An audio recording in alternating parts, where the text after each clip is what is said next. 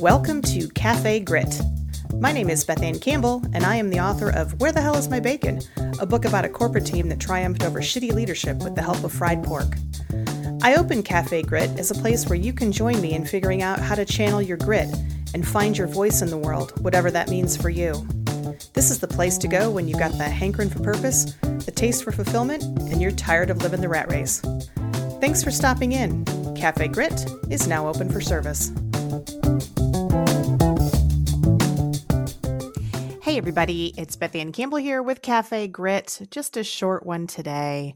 Uh, it's been a while since I've done a solo podcast, so I thought I would jump on here because I was kind of inspired this morning, reminiscing back in the day. Uh, I was thinking about, I was out on my walk actually. I've been walking every morning. And I was thinking about back when I was in elementary school. So this is when I was in fourth or fifth grade. And I grew up in rural Michigan. I can't even say it. Rural, the rural juror, rural Michigan back in the, um, you know, 70s, 80s. But um, we had this thing at our school every year called Field Day. A lot of schools had it. And it was just uh, an outdoor event where you would have different activities, fitness type of activities, like um, almost like a little mini Olympics for the, the little whippersnappers.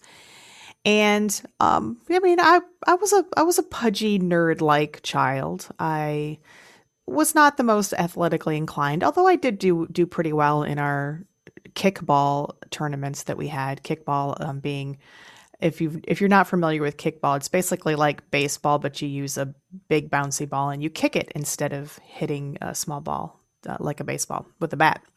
Your foot, your your leg is the bat. But uh, but other than that, you know, wasn't uh, the most horribly uh, unathletic person, but I was not really great. And year after year, I would do horribly in this field day. Um, and in fourth grade, really wanted to do well, but um, I came in dead last, dead fucking last on the 50 yard dash. So this is a, a, a dash that we would do across this grassy field. Um yeah so i mean you know it wasn't like i was pressuring myself to do like number one. I wasn't like you know okay i'm Flo-Jo Joyner, boom here. No i just didn't want to be last. It just it was embarrassing. And the same thing on the long jump where this thing was a standing long jump where you just stand and then you kind of swing your arms and then you see how far you can jump dead last and this was in fourth grade and i was so embarrassed um, you know, I didn't really care at that point about being perfect. I was too young to, before it, this was before puberty really hit. So this was before you start worrying about boys and or girls and what you look like and get hung up on that. But I was old enough to recognize that I didn't like being this pudgy geek uh, trailing behind every single one of my female peers in the fourth grade. Um, I, you know, like every year, right? This is this particular year coming in last in two events was just embarrassing. And it was an internal thing. I wasn't being taunted or I wasn't being bullied. I was just, I just felt like I wanted to do um, better. But in, you know, this was before the days of everybody gets a trophy, right? Now it's like if you just participate, you get a trophy, and you can kind of feel, um, so it's it was kind of a good thing because I did learn how to fail. But you know, the the top five got a ribbon, and I thought, uh, you know, wouldn't it be nice to just get a ribbon or just not come in last?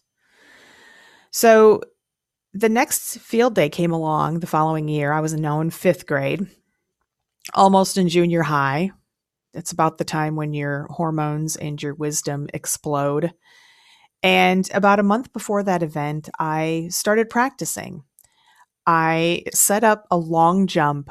I can't remember if it was in my driveway or in my yard, but I set up a long jump and measured it out.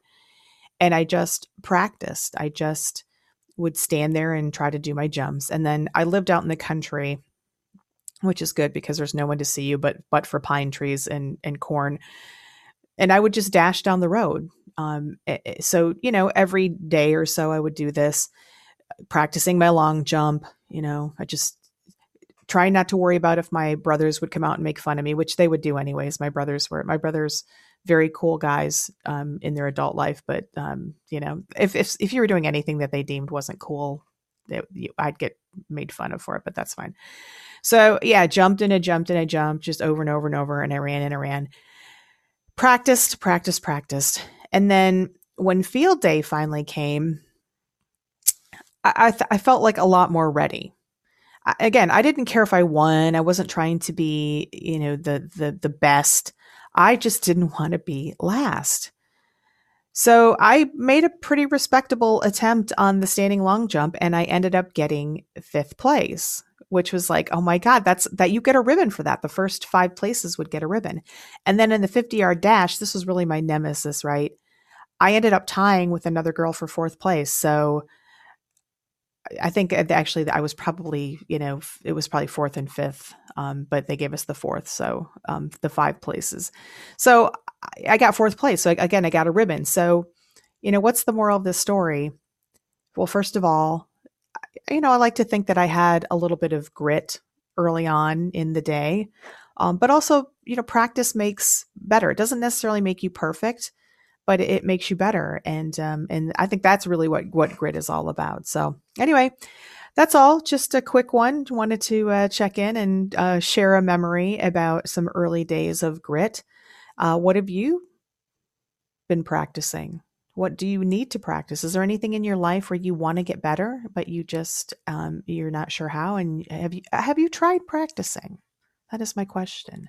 Have you tried actually just doing that thing over and over and over again until you get good. This will work in many areas of your life, as as I'm sure many other experts have told you, not just in athletics, but all right, folks, I appreciate you stopping by. Beth Ann Campbell with your Cafe Grit. I hope you guys are having a great time. Uh, don't forget to subscribe if you're watching this on YouTube or um, give me a, um, a shout out if you like what you hear out on your favorite podcast venue. I do appreciate y'all coming by. Um, so we'll let you go. Have a great day and uh, take it easy. Hey, everybody, thanks for stopping by Cafe Grit, where the moxie is fresh, the passion cold brewed, and everything is served with a heaping side of mojo. If you enjoyed this episode, please consider giving it a rating or review on your favorite podcast streaming platform. I'll be forever grateful, and in return, I'll wish upon you copious amounts of bacon, your favorite hot beverage, and of course, pie. Cafe Grit is a production of Beth Ann Campbell LLC.